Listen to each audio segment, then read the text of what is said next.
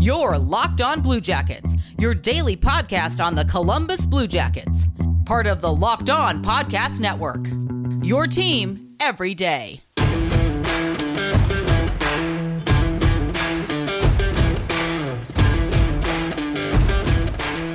Good morning, good afternoon, good evening, wherever you are. This is Locked On Blue Jackets. I would wish you a happy Tuesday, but unfortunately, Nick Foligno is still a Maple Leaf, and the Blue Jackets lost a game last night. Uh, they lost it in overtime, which is new at least. Um, but we'll we'll talk about that in a, in just a minute. Uh, I am, as always, your host Jay Foster. Today we're going to break down the loss to Chicago. We're going to look at that series as a whole, uh, and I also have some deadline talk. I was on the Locked On NHL trade deadline day live show yesterday, talking about the Foligno move, the Savard move, uh, and a little bit of everything else. So uh, I've got that conversation for you as well coming up later in the show. But first, we'll uh, we'll talk about last night's game. Why not? Um, I actually watched this game for the most part, which good good for me, I guess. Um, I didn't hate a lot of it. Um, I'm not going to go into massive amounts of detail because at this point you know what the issues are. Penalty kill atrocious, defense atrocious, goaltending needs to be better. Um, which I know is not fair on Korpisalo or Merzlikins because they've both been very good this season, but I didn't think that was Korpisalo's best game last night, especially that three that third goal from um, Brett Connolly. Uh, I do want to address whatever Max Domi thought he was doing in the second period, which, as far as I can tell, was taking a penalty, then getting bumped in the head on on the return, uh, and then just absolutely losing his mind and trying to kill Connor Murphy, um, which included like MMA slamming him down to the ice and then dragging him back up and trying to punch him in the face. Uh, which you know, all all things considered, not great. Um, but the the kicker for me was after the game, he said it was embarrassing that Connor Murphy didn't want to answer the bell. Um, like you didn't really ring the bell. Um, you took a penalty and then tried to goad him into taking another penalty, so it would be four on four. Like that's that's what happened. Um, you can't just like decide that guys are gonna fight you. That's not how it works. Especially like Connor Murphy's not gonna fight you. Uh, his team is winning. It's it is what it is. Like it's it's I hate fighting anyway, and I hate this concept of like retaliation, but this especially rubbed me the wrong way. Um, and here's the thing I feel like he's only going to get praised for that by by the coach. Like if it was me, he would be sitting next game because you don't do stuff like that. Um, and you know, again, I said nice things about Max Domi last episode, and here we are again, him doing something absolutely boneheaded, stupid in the offensive zone. Gets tossed out of the game for it. Luckily, the Blue Jackets don't allow a goal on the two penalty kills he made them do, but it's it's not. It's just not acceptable. Like it's it's stupid. It's dangerous. It's cowardly. Like I don't. And I get that it's like if I had to put money on it, I would say it's um his dad is putting pressure on him, saying, "Look, if you're not going to be on the score sheet one way, you better be on the game sheet in another way." Um, you know, and he's trying to make a make a difference. He's just going about it in extremely, extremely the wrong way. Um, and he'll be in the next game, I suspect, doing the same thing. Meanwhile, Josh Anderson is up in Montreal scoring his 15th goal of the season. I feel fine about that. Um, so that's. I mean, there was there was more to the game than just Max Domi trying to kill a man. Like Patrick Laine scored two goals, which was great. Um, he's if he can start to heat up, then that's good for his confidence. I think he talked a little bit last night about how um, it felt good to kind of skate through everyone and then score that backhanded goal and to be like, yeah, look, I've still I've still got it. I could still make a difference in this league. I could still, you know, turn on the Jets. So that's that's good. Um, it'll be nice to see him get a little bit more involved from now on. Um, again, goal scorers streaky. They score in bunches. I wouldn't be surprised if he scores again. Uh, next game, which I believe is against Dallas. Um, Chicago series as a whole, not great. Uh, I think we got two wins out of eight, uh, which sure, whatever. Like it's not, it's not good enough. Um, I've talked all season about how the Blue Jackets haven't been good enough, uh, but I did find a stat that was interesting. I thought, um, if we take these two game, these like get pairs of games as mini series, uh, the Blue Jackets have currently played twenty one mini series is and also two standalone games, one against Detroit, one against Carolina. Um, and here's the here's the thing: of those 21 pairs of games, the Blue Jackets have swept one of them. The other 20, they've won one or fewer games in those pairs. They, I don't believe they have a, ga- a winning streak longer than three games at the minute and it's unlikely that we'll get that before the end of the season. And like that, again, it's just I've talked about it at length before. Like inconsistency, thy name is Columbus. You know, it's it that's been their problem all season is that they don't know how to string a solid sixty minutes of hockey together. They don't know how to string you know three or four good games together. Um, and part of that might be you know due to youth or um other factors, but God, you've got to hope that you've got to hope that something changes next season, whether it's a new coach or what, new systems, whatever. But I don't know that I could do another season like this of us winning a game and then losing two games and then winning two games and then losing three games and then losing another three games. Like it's it sucks. Um, so you know we play Dallas, who are just above us in the standings. Next, uh, we'll talk about that matchup a little bit more tomorrow. Uh, coming up in just a minute. Uh, like I said, I talked to Sarah and Ross on the trade deadline live show that we did yesterday. Uh, and so, coming up in just a minute, I will play my conversation with them. But first, I've got to tell you about rockauto.com. With the ever increasing number of makes and models of cars, it's basically impossible to stock all the parts you need in a traditional chain storefront. Why would you endure often pointless or seemingly intimidating questioning, and then you have to wait while the counter orders the parts on his computer, he's choosing the brand that he wants to, the brand that his warehouse happens to carry, the brand that makes him the most money, basically. Uh, at home, you have computers, and those computers have access to rockauto.com. RockAuto.com is a family business that's been serving auto parts to customers online for 20 years. Go to RockAuto.com to shop for auto and body parts from hundreds of manufacturers. They've got everything from engine control modules and brake parts to tail lamps, motor oil, uh, even like new carpet. If you can put it on or in your car or truck, then you can get it from RockAuto.com. Their catalog is unique, it's super easy to navigate. You can quickly see all the parts available for your car, choose the brand, specifications, and prices you prefer. And best of all, all those prices are reliably low. And they're the same if you're a professional or a do it yourselfer. I already spend twice as much for the same parts, but you can go to rockauto.com right now and see all the parts available for your car or truck. Write locked on in there. How did you hear about this box so they know we sent you? Amazing selection, reliably low prices, all the parts your car will ever need. rockauto.com. Get all the sports news you need in under 20 minutes with the Locked On Today podcast. Host Peter Bukowski updates you on the latest news in every major sport with help from our local experts. Follow the Locked On Today podcast on the Odyssey app or wherever you get podcasts.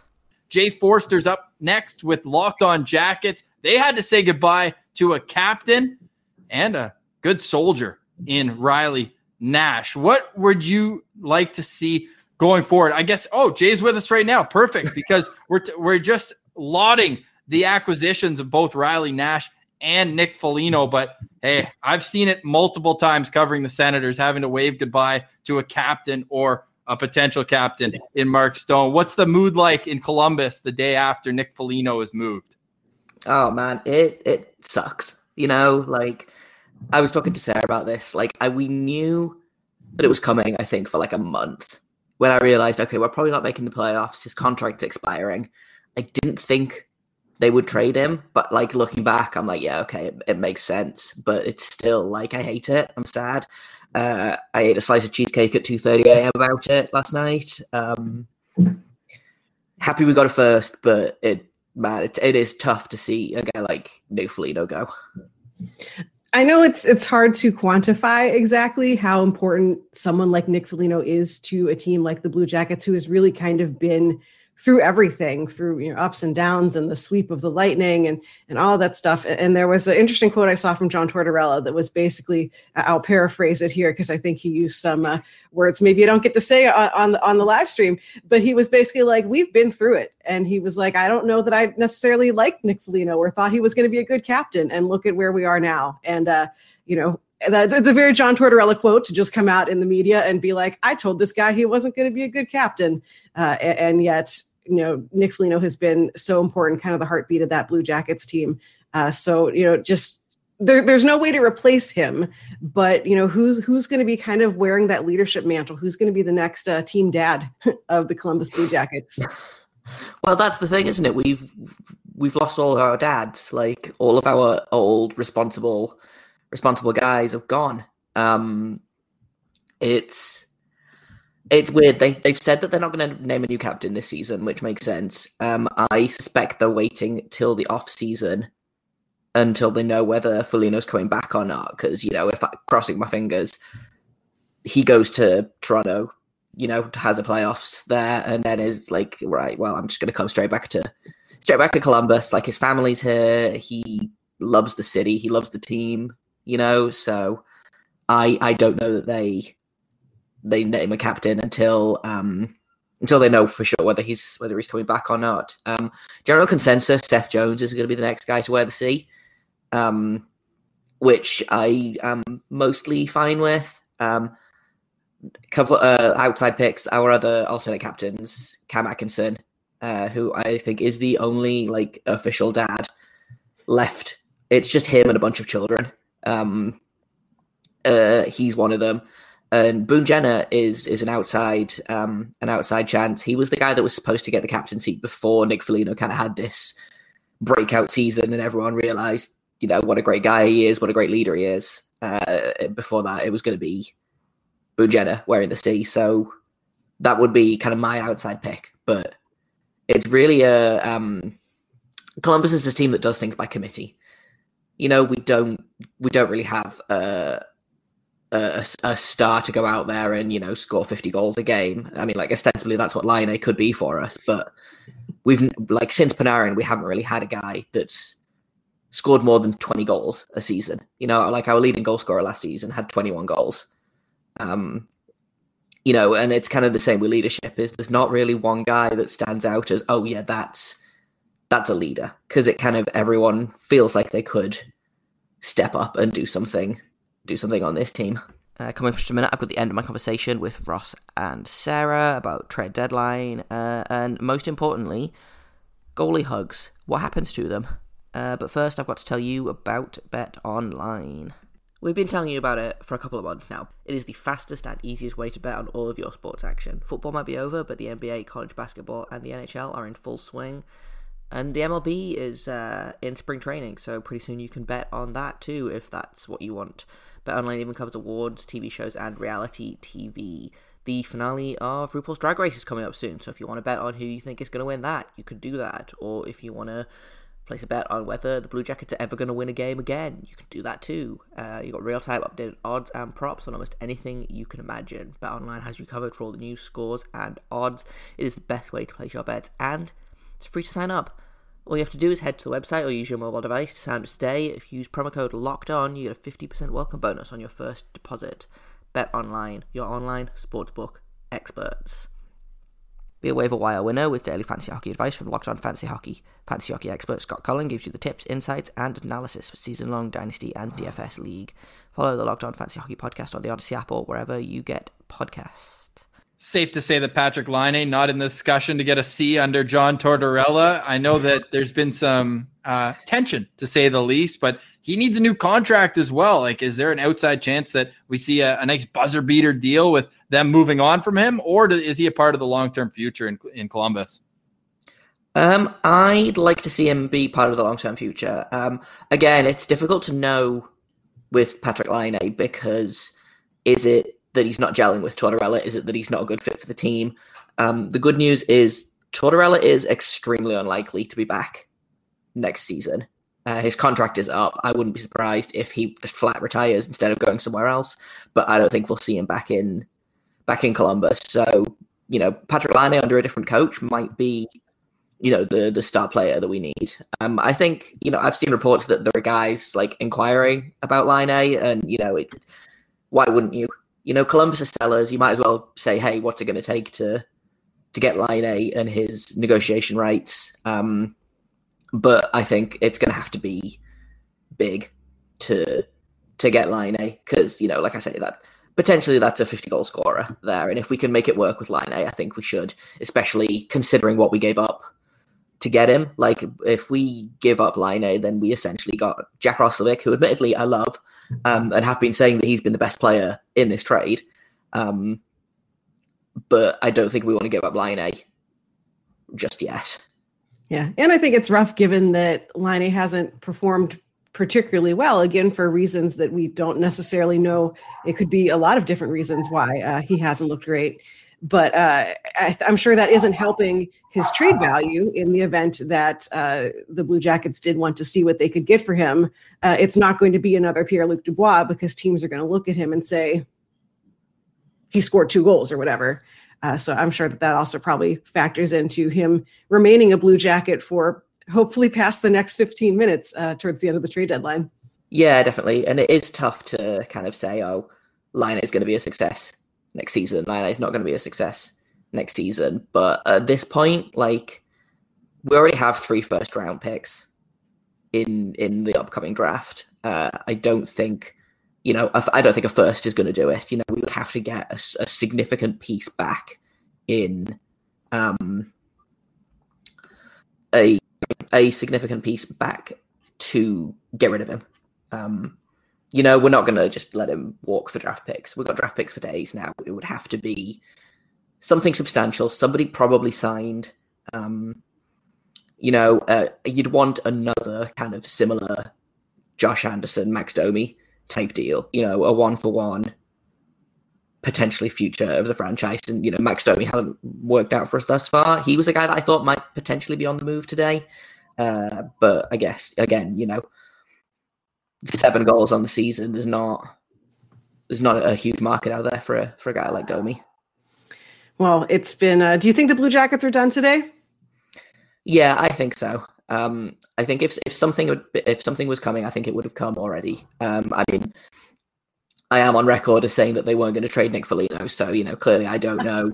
I don't know anything, but yeah, I th- I would I would guess that that we are done. Um, it's not outside of the realm possibility that Del Zotto could be on the move in the next 15 minutes or so. Um, people have been floating the idea of us getting rid of a goalie, but I don't see that happening. Especially, you know, Elvis has been odd and off injured this season. I think it makes sense for us to keep hold of both of them. Um, and yeah, that's that's about it for for guys we can trade. Everyone else is is young, still on their ELC, or part of part of the, the core. You know, we we have no one left. We've given away all of our tradable assets. I think. And I think that's all the time I have for today. Like I say, tomorrow we will look at the Dallas upcoming series. Uh, hopefully, find some positives in there. Um, but I'm not. I'm not holding my breath. Um, if you would like to follow me on Twitter, I am at Jay the Goalie. If you would like to follow this podcast, we are at LO underscore Blue Jacket. You can also find us wherever you get your podcasts. If you have comments, questions, criticisms, I normally try and do a mailbag Thursday or Friday of every week. If you have questions for that, then feel free to email me at lockedonbluejackets at gmail.com. And until tomorrow, make sure you stay locked on.